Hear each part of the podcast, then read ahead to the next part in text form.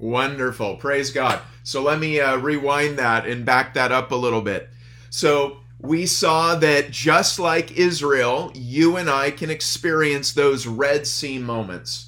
You and I can experience those moments in life when we are filled with joy, overwhelmed by God's grace, by His miraculous provision. Some impossible trial was in front of us and God parted the Red Sea. Our enemies were destroyed and we're rejoicing the Lord. But friends, here's the real test of faith. Can you sing that same song in the wilderness?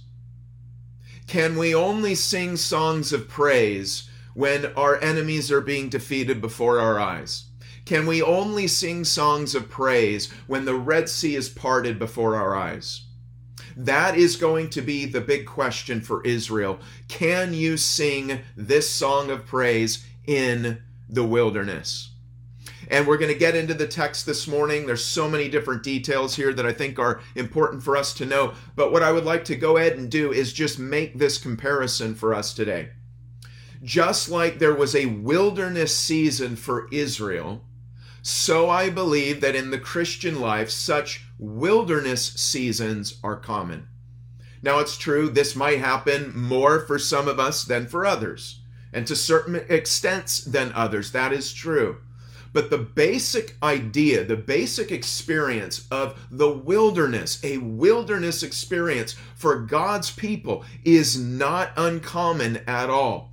And so while people are first attracted to the Lord because of His power to deliver from Egypt, to take you out of the world, to forgive your sins, to deliver you out, and to do wonders among you, which indeed He is, yet many times Christians are not prepared for the fact that there are going to be wilderness experiences.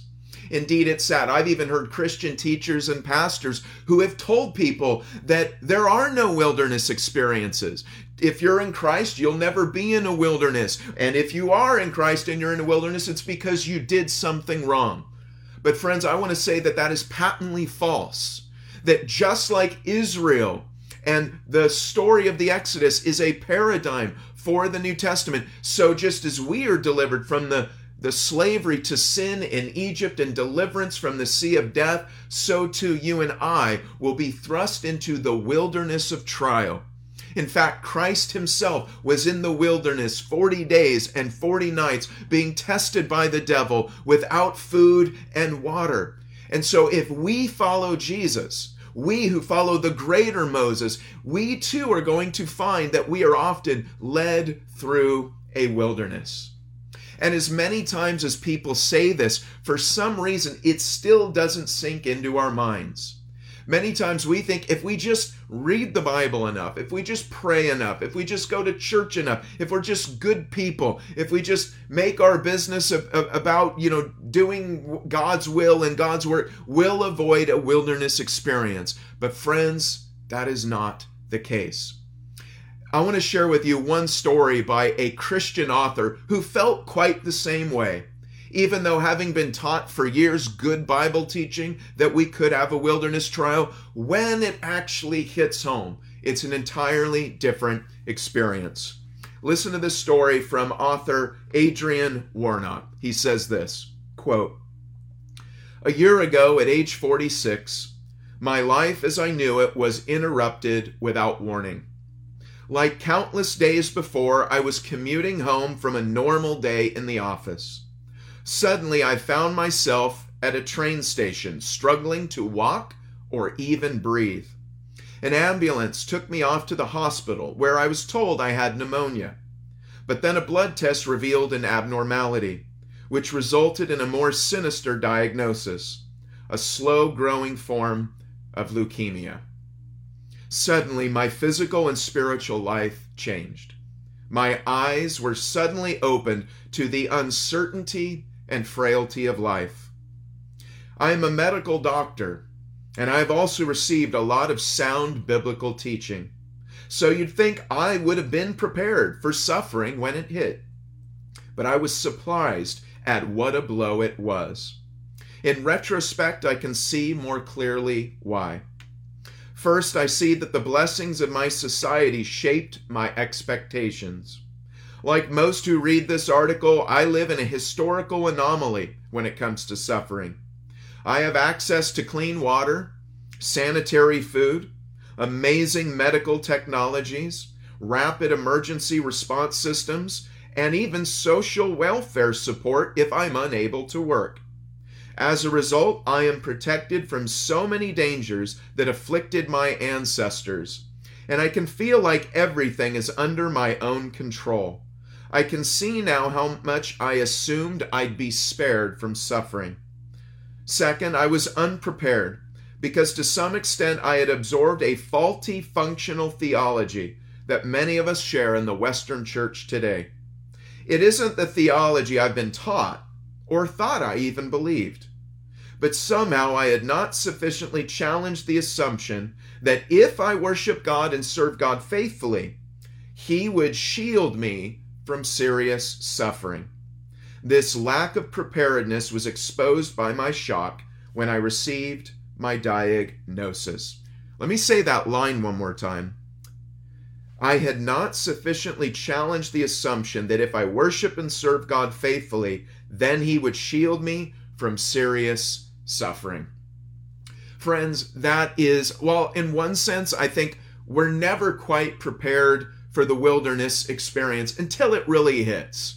You know, it's like talking about how to survive in some wilderness scenario in a classroom versus doing it in real life.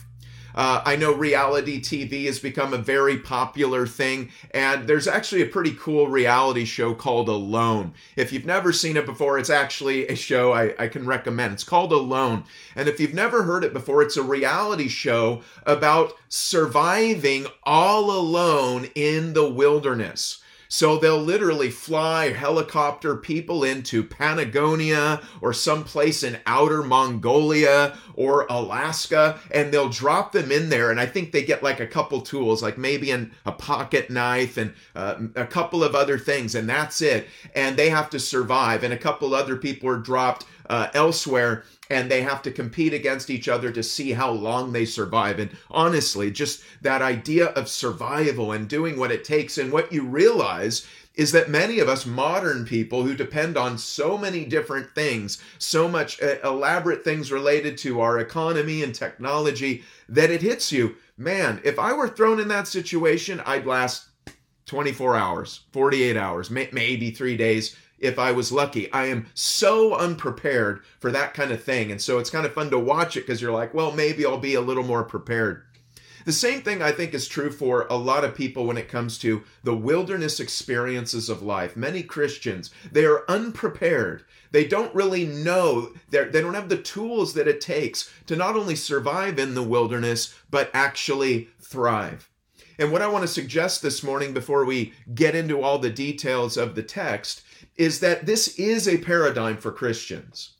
That this isn't just, oh, well, that happened to Israel, but that won't happen to us. Friends, it's not true.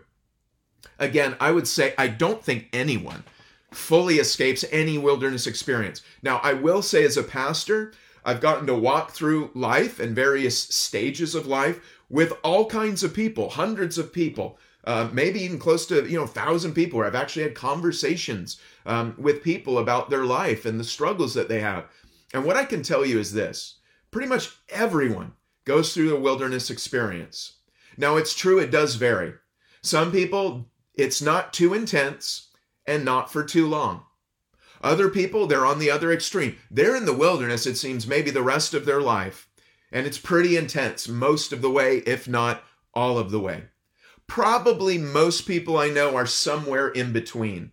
They have wilderness experiences, not all the time, but they definitely have them. And they're not always mild. Sometimes they really believe, I'm not going to make it. I'm not going to survive. We're not going to survive this. Maybe some of you are in that place right now as a believer. We're not going to make it. We're not going to make it through this. We're going to lose everything. We're going to lose our house. We're going to lose our job. We're going to, I'm not going to make it. I'm going to die. I'm not going to have much time to live. Maybe we're in that place. And what I want to say to you, you're not in a strange place. That this is something that happens to God's people. And so in this historical narrative in which it is a real wilderness that we're talking about, let me unpack what I mean by a wilderness experience, because of course I'm using it metaphorically. What do I mean by a wilderness experience? This is what I mean. A wilderness experience is a general phenomenon which believers can and do experience, in which a situation that appears bleak to the eye and painful to the heart occurs. It may follow a season of blessing and triumph, one in which God's mighty hand was evidently present in the believer's life. But in the wilderness experience, there are moments, seasons, years, and even decades where God's hand appears to be absent. Indeed, it is often characterized by the fact that the believer cannot possibly comprehend why God would bring them to or allow them to come to such a situation. In the wilderness, the believer may be tempted to believe that God has abandoned them, that they are on their own now, and therefore they may be tempted to revert to an unbelieving mindset. Rather than trust and praise, the wilderness is a time when doubt and grumbling may abound. When this happens, absent the ability to see God, the believer in the wilderness will begin to blame and attack others, including family and other believers. An easy target in this regard are the leaders of God's people. If the believer has actually been led into a wilderness, so the reasoning goes, it must be, therefore, the leader's fault. For the erroneous belief often is that since God is good and mighty, then he would never allow his children to experience severe trials in the wilderness. But as we see in today's text, that is patently false. Friends, what we're looking at this morning in Exodus 15:22 through 27 is our own spiritual journey. We are going to be here. Some of us are here. Some of us have been here. And some of us might not be here now. You will be at some point in the future. So what God wants to say to us now is of the utmost relevance. And so I pray you journey with me now as we go through this text. Let's begin in verse 22. It says, "So Moses brought Israel from the Red Sea. Then they went out into the wilderness of Shur. And they went 3 days in the wilderness and found no water." So the wilderness of Shur is a vast, scarcely populated, and rugged terrain. This is not the kind of place where people go to thrive. You can't go to this place. It's either a place you avoid, it's the kind of place you avoid, or if you have to, you journey through it as quickly as possible. You can't live here. It's not a livable place. And notice that God led them there. God led them there. This is not an accident. Notice the text does not say, Israel sinned, so God led them into a wilderness. That's not the case. The wilderness experience is not necessarily the result of any sin whatsoever. Friends, you need to hear that. The wilderness experience is not necessarily the result of any sin whatsoever. It can simply be God's plan. The wilderness is a part of the journey. Now it's true. In the story of Israel, Israel's sin, their sinful response, certainly prolonged the wilderness experience. That's true. But that they were in the wilderness, that they encountered a situation where they are without water for 3 days was not due to sin, friends. It was simply due to God's leading and God's testing, as we'll see in a moment.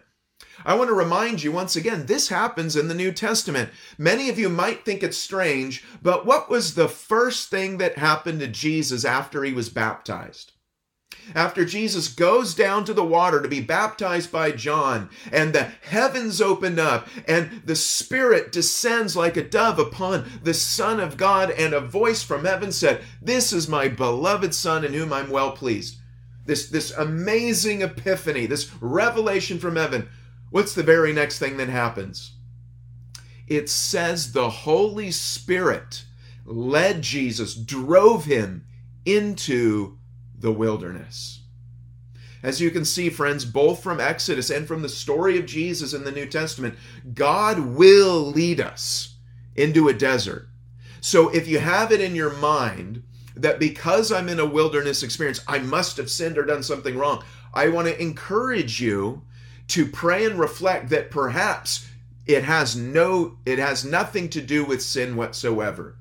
It may simply be this is a part of God's proving ground for your life. So Israel has done no sin. The wilderness is a part of the journey. It says at the end of verse 22, and they went 3 days in the wilderness and found no water. So we know Israel is complaining.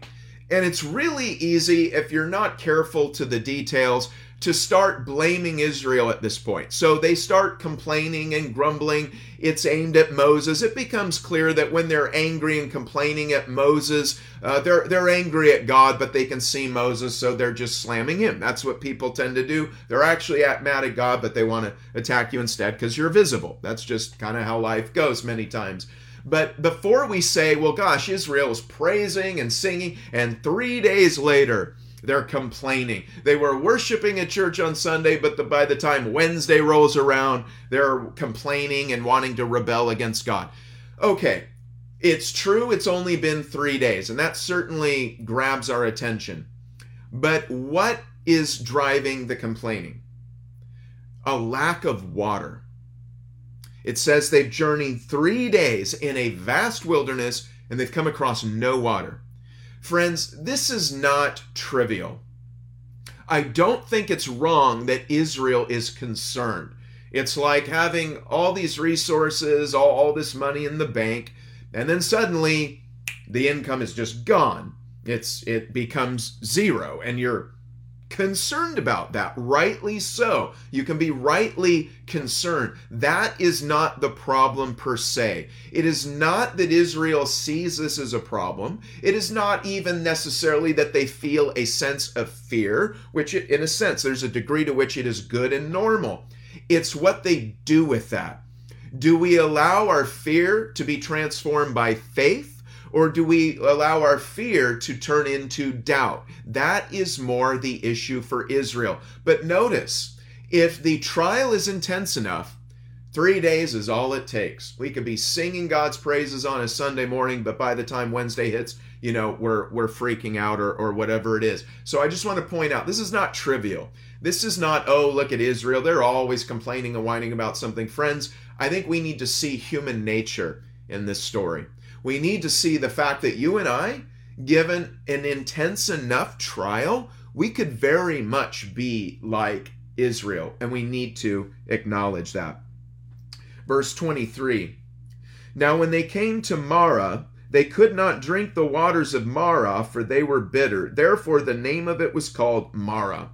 Now, I would actually say this is a second trial. This is a second trial. It's related to the first, but I think it's an additional trial. So the first trial is we have no water. We're gonna die. And they're journeying, and God leads them to a place of water. So now they get their hopes up. Have you ever had a situation like that? You're in this horrible situation. Things are going really bad. You were, maybe told you're really sick. This financial situation looks really bad. Suddenly the IRS says you owe all this kind of money and all this stuff. And then you see some hope and you're like, oh, God came through. Oh, yes. And you start to praise. And then you realize that the water is bitter.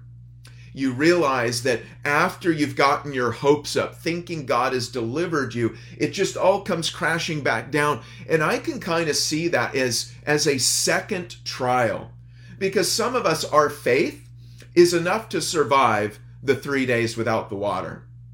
For some of us, maybe in our journeys and our walks with the Lord, even the 3 days without water is enough. We're losing our faith. We're grumbling against the Lord. We're wanting to rebel. But some of us, by the grace of God, we've been strengthened in our faith and we've become mature enough in our faith that the 3 days, okay, we're concerned, but I'm with you, Lord. I know, I still know you're good. 3 days without water. That's not good, but you're good. I'm with you. Ah, see, Lord, I knew trusting in you would pay off. Look at this water before us.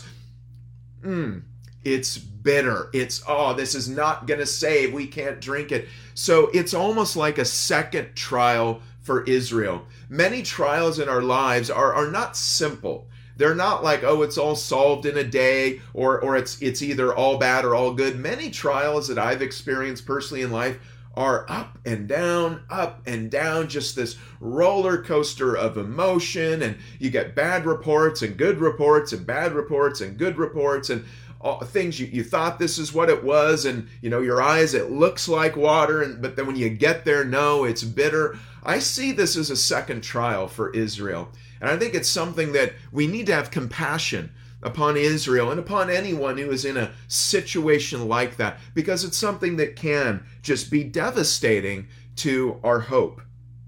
Verse 24, and it says, and the people complained against Moses, saying, what shall we drink?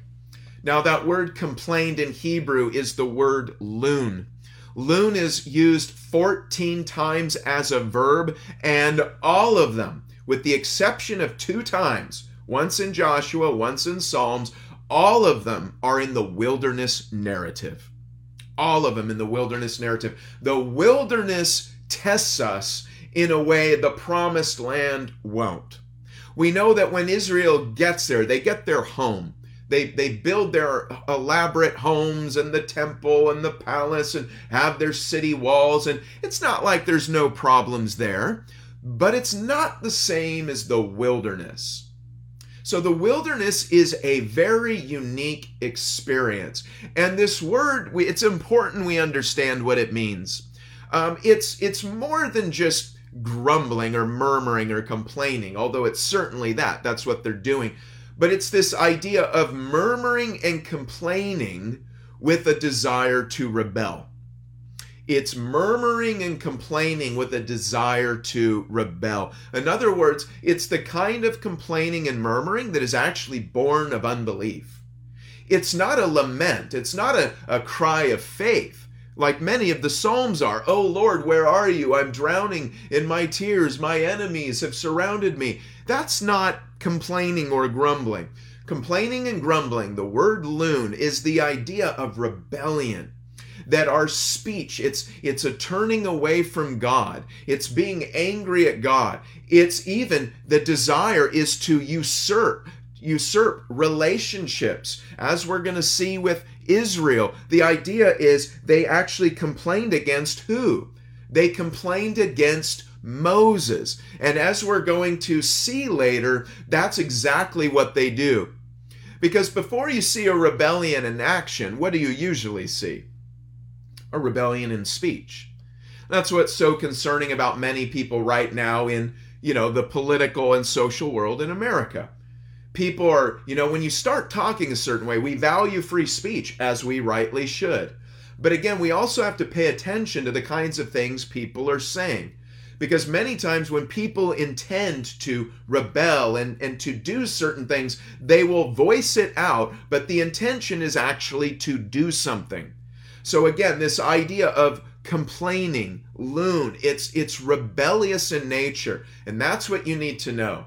Because sometimes well-meaning Christians have wrongly said that if you simply cry out to God, if you say, God, why are you doing this? Oh, Lord, that's sin. I don't think that's true. And my answer with that would be to look at the Psalms. And the Psalms are full of what we call laments. Most of the Psalms are actually laments. And we are invited to read the Psalms. We are invited to sing the Psalms. We are invited to make the Psalms the prayers of our own hearts. We are invited to do likewise. So I don't think that complaining is this idea of verbalizing, vocalizing our plight, our pain, our situation, our lack of understanding. I think we're invited to do this before God, and I believe it's actually a good thing to do. That is why it is in the Bible. It is why we're invited to do it in worship. You can take your fears and your doubts and your pain, and you can actually turn it into worship. What a beautiful hope that is, to know that you don't have to fix your fear, fix your pain, and fix your doubt in order to praise God, but rather you can bring all those things to God in praise, and it becomes an act of worship. What you and I need to be careful of is rebellion, where we're beginning to rebel against God, and one of the normal ways that begins is we begin rebelling against people. Husbands and wives can begin turning against each other.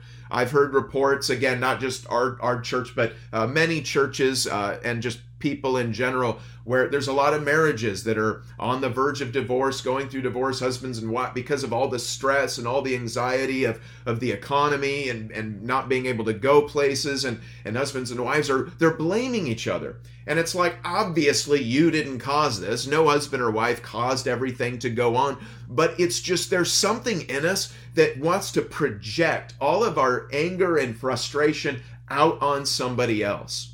And we see Israel do that time and time again. Who they're really rebelling against is God, and it's demonstrated through rebelling against the visible authorities that they have in front of them. And notice what their complaint is. What shall we drink? I think that's very interesting, because if you remember, Jesus addressed this very thing in Matthew 6. And I think when you read this passage in Matthew 6, I think we're invited to remember Israel. When Jesus says, do not say, what shall we eat? What shall we drink? What shall we wear?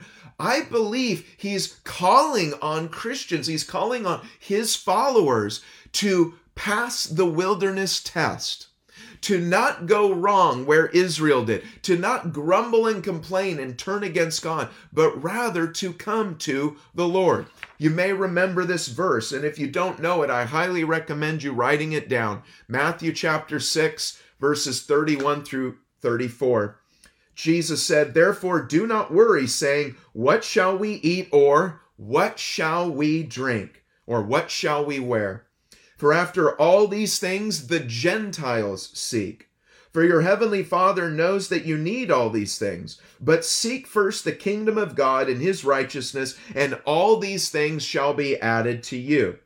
Therefore do not worry about tomorrow, for tomorrow will worry about its own things. Sufficient for the day is its own trouble. So notice Jesus addresses that very question. What shall we drink?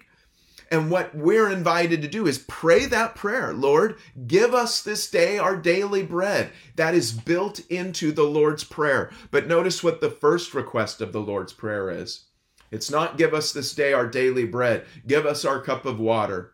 It is, Father, glorify your name. It is seek first the kingdom of God and his righteousness. So this question is a natural question, but it's done through a heart of unbelief, through a heart of rebellion. Verse 25, it says, so he, that is Moses, cried out to the Lord, and the Lord showed him a tree. When he cast it into the waters were made sweet. There he made a statute and an ordinance for them, and there he tested them. So why does God have Israel going through the wilderness? I said it's not because they are in sin, although they are starting to sin now, but that's not why they're in the wilderness. Why are we in the wilderness? It's not necessarily because of sin. So why are we? Why is Israel in the wilderness? Friends, the answer is here at the end of verse 25. It says, and there he tested them.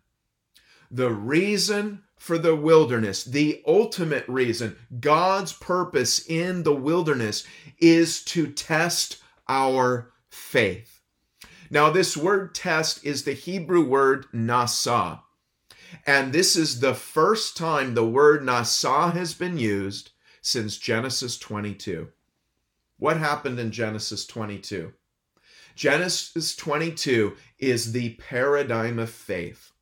It is the story of the father of faith, Abraham, being called to offer his only son, Isaac, the son of promise, the son God promised him, the son in whom God promised to make all the blessings, the seed of the woman coming through the line of promise, and Abraham is called to offer him up. And Genesis 22 said, and God tested Abraham, Nasa. You do not see that word again until here. Exodus 15. There's something we are being told by the use of this word. We are called to look back at Genesis 22 and we see what is happening there. Ultimately, what was the purpose? Was the purpose God didn't know what Abraham would do? Is that what it was for? God didn't know. God didn't know if Abraham would pass the test. He's like, oh, I had no idea if you would be faithful or not. Glad I tested you because now I know what I wouldn't have known otherwise. Friends, that is not what the Bible teaches about God. God is omniscient. He's all-knowing. When God asks a question, it is not because he wants to know something. It's because he wants you to know something. When God asks Adam in the garden after their sin, Adam, where are you? He's not asking because God wants to know where Adam is. God wants Adam to know if he knows where he is. The question is for him. So God tests Abraham, and in this testing, it's this idea of proving or refining. In other words, it's not merely did you have all this faith before, but rather there is a transformation of the very faith itself through the testing process. In other words, while it's true to say Abraham had faith already, we know he did. But through this act, through this wilderness experience, and what a wilderness experience is it for a parent to have to offer up their child and say, here, take my child is yours, I give up my child to you. That is no easy thing for any parent to do, ever. That is a wilderness experience. For all those who have children, you know exactly what I mean. Some of you have been tested in ways more than others, but the heart of a parent, the parent that loves their child, a Christian parent who doesn't only have natural affection, which even a non-believer can have for a child. We have the Spirit of God. We know that parenting is more than just biological nurturing, it's spiritual nurturing. And to have to offer up your child, I know many parents have had little children born prematurely. They weigh 1 pound and helplessly they're having to give up their child to God as their child is hooked up to all kinds of tubes and they can't even touch them or put their hands on them. And they're just praying to God, Lord, spare my child, but your will be done. Parents that maybe you don't have anything as radical as that, but what happens when your child turns 18? You raised them in the Lord, but they hit 18, 19, 20, 21. They move out, and then they start telling you the stuff they're doing, and it's not what you raised them to do, and you're up all night going, oh gosh, are they alive? Did they make it back from that trip? Oh my gosh, they're marrying that person? That person's a bad person. What's going on? Parents are going through a wilderness experience having to offer their children before God. And what I want to say, friends, is while our eyes are preoccupied with the instrument of the trial, the wilderness, God wants us to be preoccupied with Him, that He has a purpose, that our faith that existed before is being tested and refined, that God desires for our faith to grow through this trial, that it be tested, that it be purified, that it would grow. Yes, God has a purpose for the wilderness. God has a purpose for Israel. He says, if you diligently heed the voice of the Lord your God and do what he says is right. Verse 26, give ear to his commandments and keep all his statutes. I will put none of the diseases on you, which I brought on the Egyptians, for I am the Lord who heals you. What does God require of us in the desert? Notice that he reveals it in verse 26. He requires obedience. Obey me in the wilderness. Again, friends, like I said many times, when we're in the wilderness, we're preoccupied with the details. We're preoccupied with the instrument, what the wilderness itself. But what Jesus told us is seek first the kingdom of God. Don't be preoccupied with what am I going to eat, what am I going to drink, what I'm going to wear. Because that's what everyone else is doing. That's what pagans do. That is what people who have no faith do. But God has called us not to be ignorant of these things. Certainly to direct these things, to deal with them as best we can, to lift them up to God in prayer. But our eyes are to be focused upon obeying the Lord. Seek the Lord, worship the Lord, obey the Lord. Be faithful in this season. It is a test of your faith. And again, I've never seen anything more revealing of human nature than the wilderness experience. The true measure of a godly man or a godly woman is not how they behave on the mountaintop. It's how they live in the wilderness. That is where true godliness is revealed. People that preach, oh, I'm walking with God, I love Jesus, but everything is easy. You've got an easy life. You got no problems. You got no physical health issues. You've got all the money in the world. You never worry about paying your bills or what, if you're going to have enough for tomorrow. Your family, they're all just sweet, law-abiding citizens. And you're like, oh, well, that's great. I'm happy for you. But that's easy.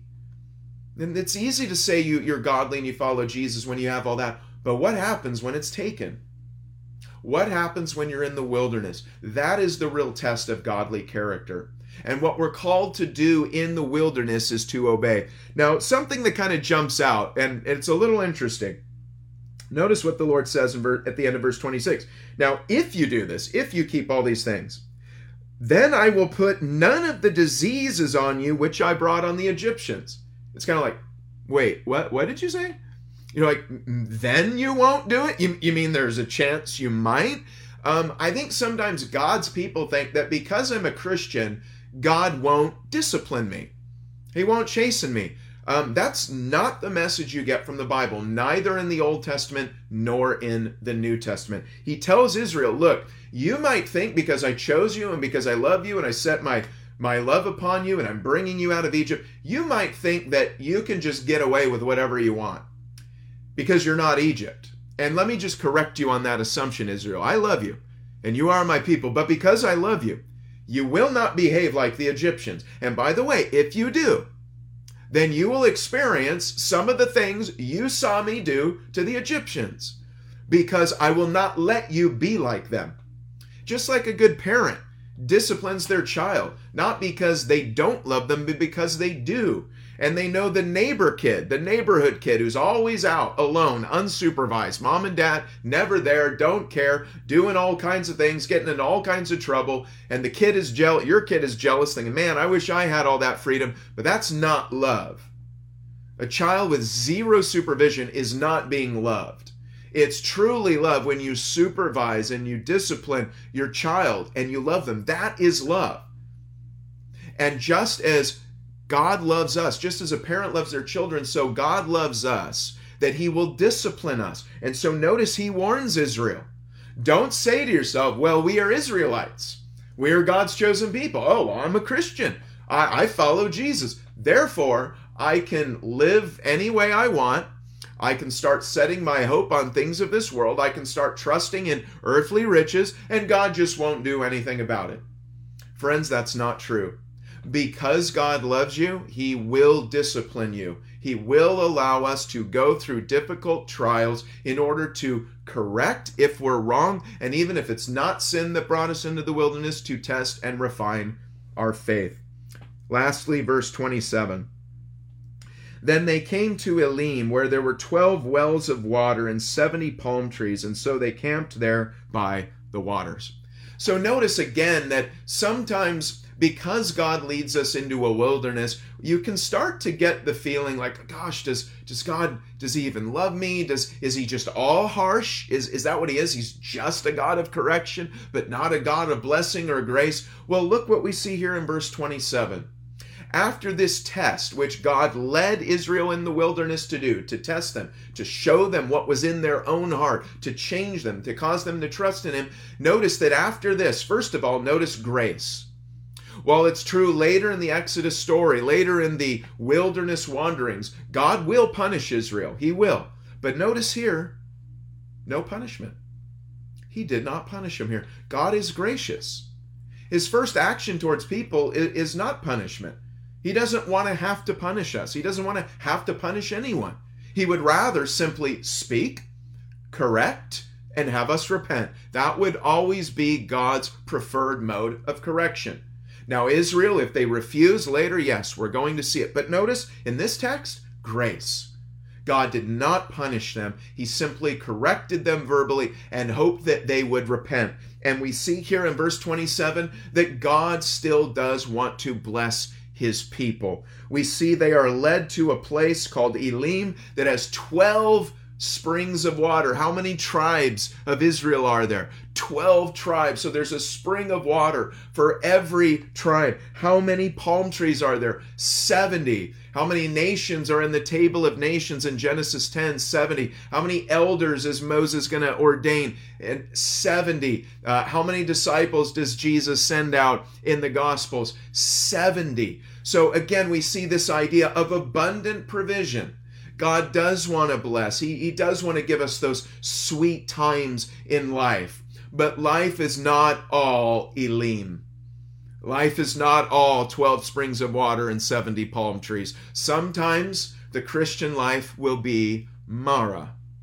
We will come to a season in life in which there's no water for a time. And even when we come to the water, we find that the water is bitter to drink. But what we see in the story is that God is with Israel and that he is able even to make the bitter waters sweet. That God has a plan for the wilderness, friends. He is testing us, refining us, because faith is more precious to God than it is to us. Remember that. As non-Christians, we don't value what God values. As a Christian, you begin to value what God values, but that doesn't mean your priorities are right. And I'm convinced for most of us, if not all of us, we do not value faith as much as God does. We might value faith, but comfort, ease, awareness of knowledge of the future, things like that, we prefer that over faith. God prefers faith over all of that. God loves faith. God's desire is to produce faith in us. So what can we learn from this wilderness experience? We can learn three things. So the wilderness experience threatens our existence in three ways. What three ways is our existence threatened in the wilderness? Number one, our physical existence can be threatened in the wilderness. As I said, lacking water for 3 days is no trivial thing in the middle of a desert. And so some of us could be going through a physical wilderness at this time. You could be having pains and aches that make life difficult. It makes functioning. It makes sleeping. It makes thinking. It makes driving or moving or traveling or anything difficult, if not even impossible. Some of you, maybe it's not pain so much yet, but you've been told you've got something very, very major that you've got to deal with. So the wilderness experience can be an affliction physically. And we actually see that here with Israel. Secondly, the wilderness can afflict our relationships. We see that the relationship between God and Israel, and ultimately Israel and Moses, is affected. You'll notice when under stress, we will tend to take it out on other people. See if this is so. If you're a husband or wife, or if you're a parent, or to your parents, or brothers or sisters, or people in the church, or church leaders, or whoever it is, that when we're in a wilderness, when we're under this stress and anxiety and our existence is being threatened, isn't it easy to just begin taking it out on other people? We're taking it out on them, and they might not even have anything to do with it. It's possible they don't have anything to do with it, or even if they do have something to do with it, because in a real sense, Moses did lead Israel to this place. But who was Moses following? God. Moses was following God. This idea that if a leader is just leading rightly, well, then we'll never go to a wilderness. We'll never end up at Marah. But we see that's not true. Moses is following God. And following Moses, following God, leads them through the wilderness. And so we can find that we have relational strains. It can be betrayal. Some people experience this in marriage. A husband or wife has betrayed them. It can happen with parents and their children, their adult children, that they've betrayed them. They're estranged from them. It can be with people in the church. Somebody hurt your feelings so bad in a church. You don't even want to go to church. I don't want anything to do with church. I'm just out of here. I'm leaving. And it can be a relational threatening to your existence. And lastly, the wilderness can threaten our spiritual existence. I noted that it doesn't take much faith to follow God out of Egypt, does it? It doesn't take much faith. God is initiating. God is attacking your enemies. They're clearly kind of the bad guys. There's not a lot of talk about Israel having sin. God's not really dealing with it there. It's hinted because they too had to apply the blood of the Lamb. And without the blood of the Lamb over the doors, the angel of death wouldn't have passed over them. A little detail sometimes we miss. But it's not expounded on there. So Israel can easily go, hey, they're the bad guys. And since Egypt's the bad guys, I must be a good guy. And what we actually see is it doesn't take much faith to follow God out of Egypt. It takes a lot of faith to follow God through the wilderness. So many who follow God out of Egypt often do not stay faithful to him in the wilderness. So what is God's purpose for the desert experiences, and what is the key to survival? So let me answer those two questions in closing. Number one, the answer is, what is God's purpose for the desert experiences? And it is that your faith be tested and purified. Write that down. What is the purpose of my desert experience? That your faith be tested and purified. Let me quote to you one of my favorite verses, 1 Peter 1, 3 through 9. Blessed be the God and Father of our Lord Jesus Christ, who according to his abundant mercy has begotten us again to a living hope through the resurrection of Jesus Christ from the dead, to an inheritance incorruptible and undefiled and that does not fade away, reserved in heaven for you, who are kept by the power of God through faith for salvation to be revealed in the last time. In this you greatly rejoice, listen to this, friends, though now for a little while, if need be, you have been grieved by various trials, that the genuineness of your faith, being much more precious than gold that perishes, though it is tested by fire, may be found to praise, honor, and glory at the revelation of Jesus Christ, whom having not seen, you love. Though now you do not see him, yet believing you rejoice with joy inexpressible and full of glory, receiving the end of your faith, the salvation of your souls. So again, friends, we have to understand what it is for. If your first thought is, because I'm in a wilderness, I must have sinned, remember that the wilderness is a part of God's training ground.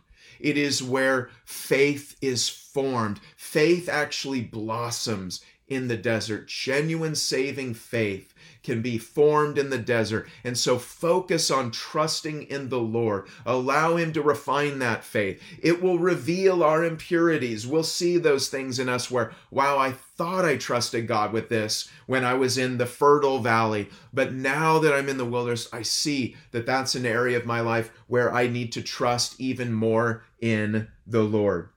And what is the key to survival? The key to survival is simply looking to Jesus, who has led the way out of the wilderness for us. As we look back to Jesus, we remember that he was led by the Spirit into the wilderness. He was tested 40 days and 40 nights by Satan. And unlike Israel, who sinned in the wilderness, Jesus sinned not.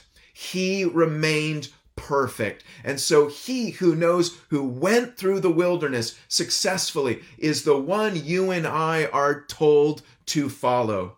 Hebrews 12, 1 through 11 says this, therefore we also, since we are surrounded by so great a cloud of witnesses, let us lay aside every weight and the sin which so easily ensnares us, and let us run with endurance the race that is set before us, looking unto Jesus, the author and finisher of our faith, who for the joy that was set before him endured the cross, despising the shame, and he sat down at the right hand of the throne of God.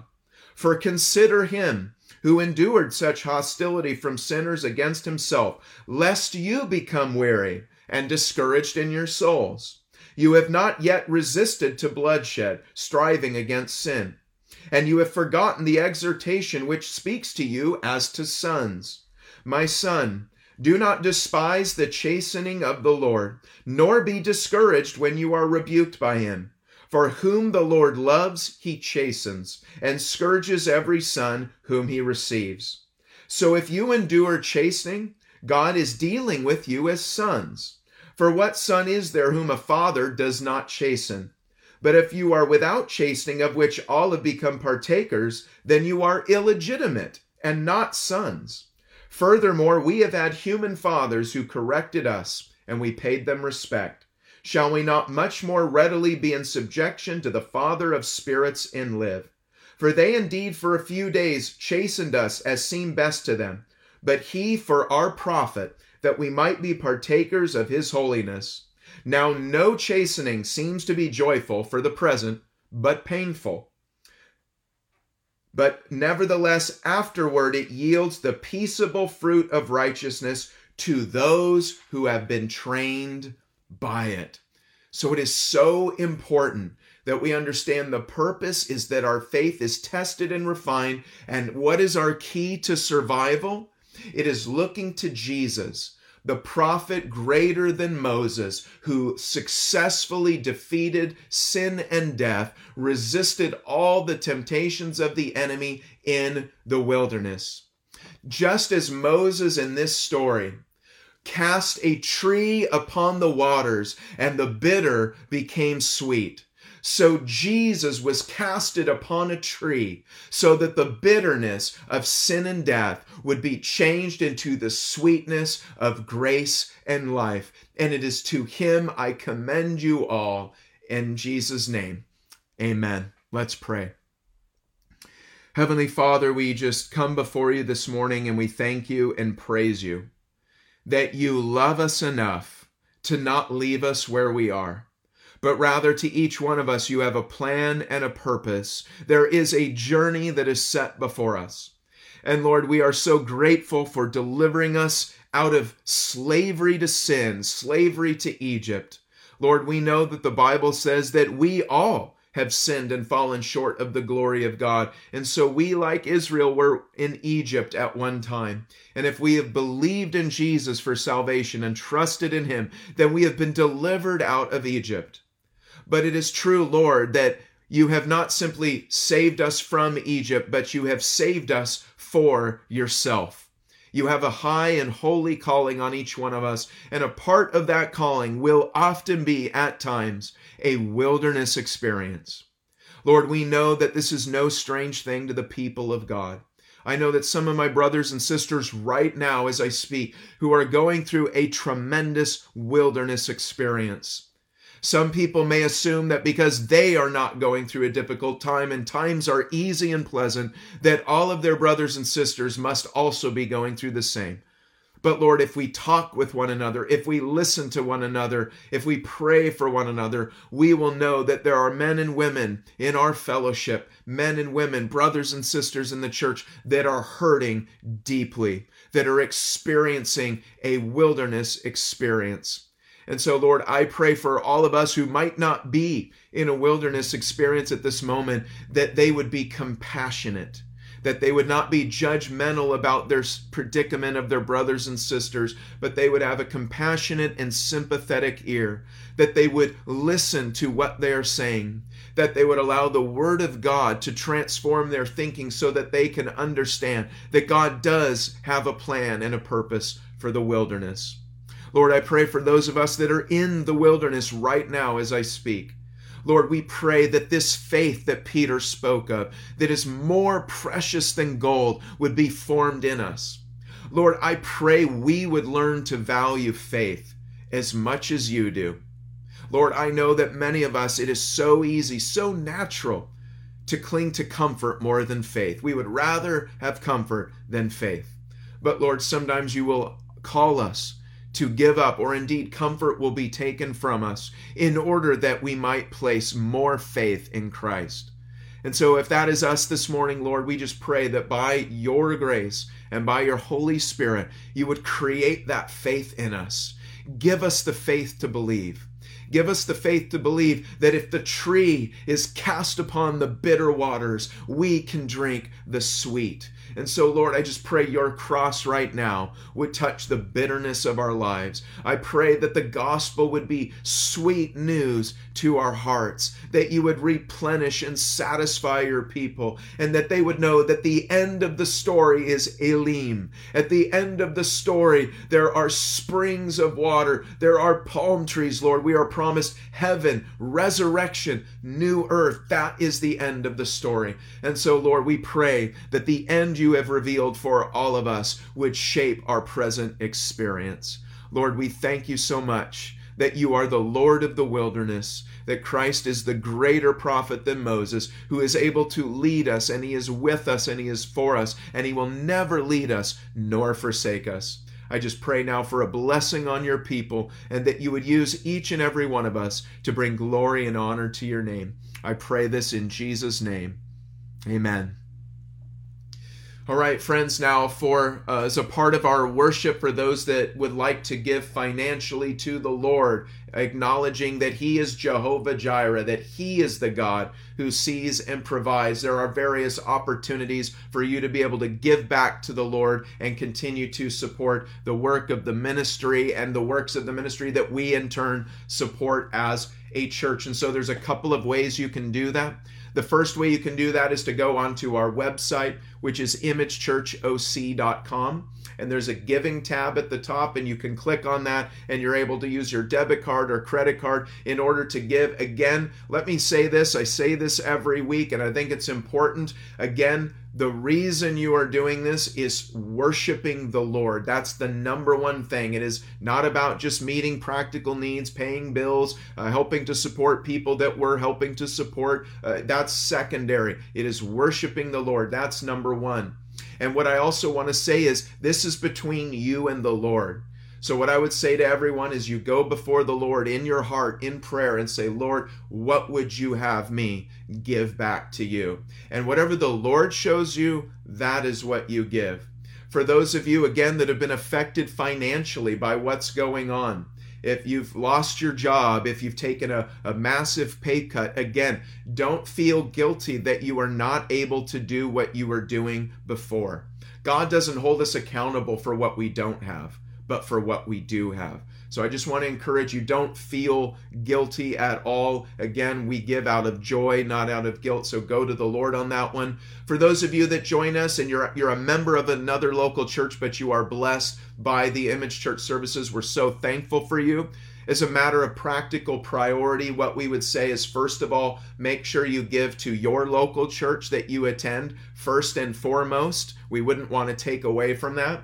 If after doing that, you still are able to bless and support the work of Image Church and you're grateful for it, then again, we are incredibly humbled by that and would appreciate that. Again, those of you that don't know Jesus as Lord and Savior, we are not asking for a penny from you. So please do not feel obligated to give anything. And we would just encourage you to continue to receive and benefit from the ministry of Image Church. Now, friends, we have quite a few things going on throughout the week. We do 6 different prayer meetings throughout the week.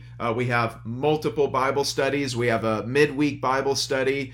We have men's and women's meetings, and then we'll have some special discussions where we'll be discussing current issues and just how we can face them faithfully as Christians and members of Image Church. And so encourage you to be a part of that. If you would like to receive our weekly email newsletter, just send me an email at information@imagechurchoc.com. That's information@imagechurchoc.com, and just let us know that you'd like to be put on the newsletter there. Again, those of you that are just checking out our couple of main services, remember, we're continuing our study through the book of Galatians on Wednesday nights. So Wednesday night at 7 p.m. Pacific Standard Time, we're going through the book of Galatians, and so I highly encourage you to join us all for that. If you have any questions about today's Bible study, about the text itself, about Christian doctrine, application of this morning's message, I would be more than happy to discuss that with you or even pray for you. So feel free once again to use that email,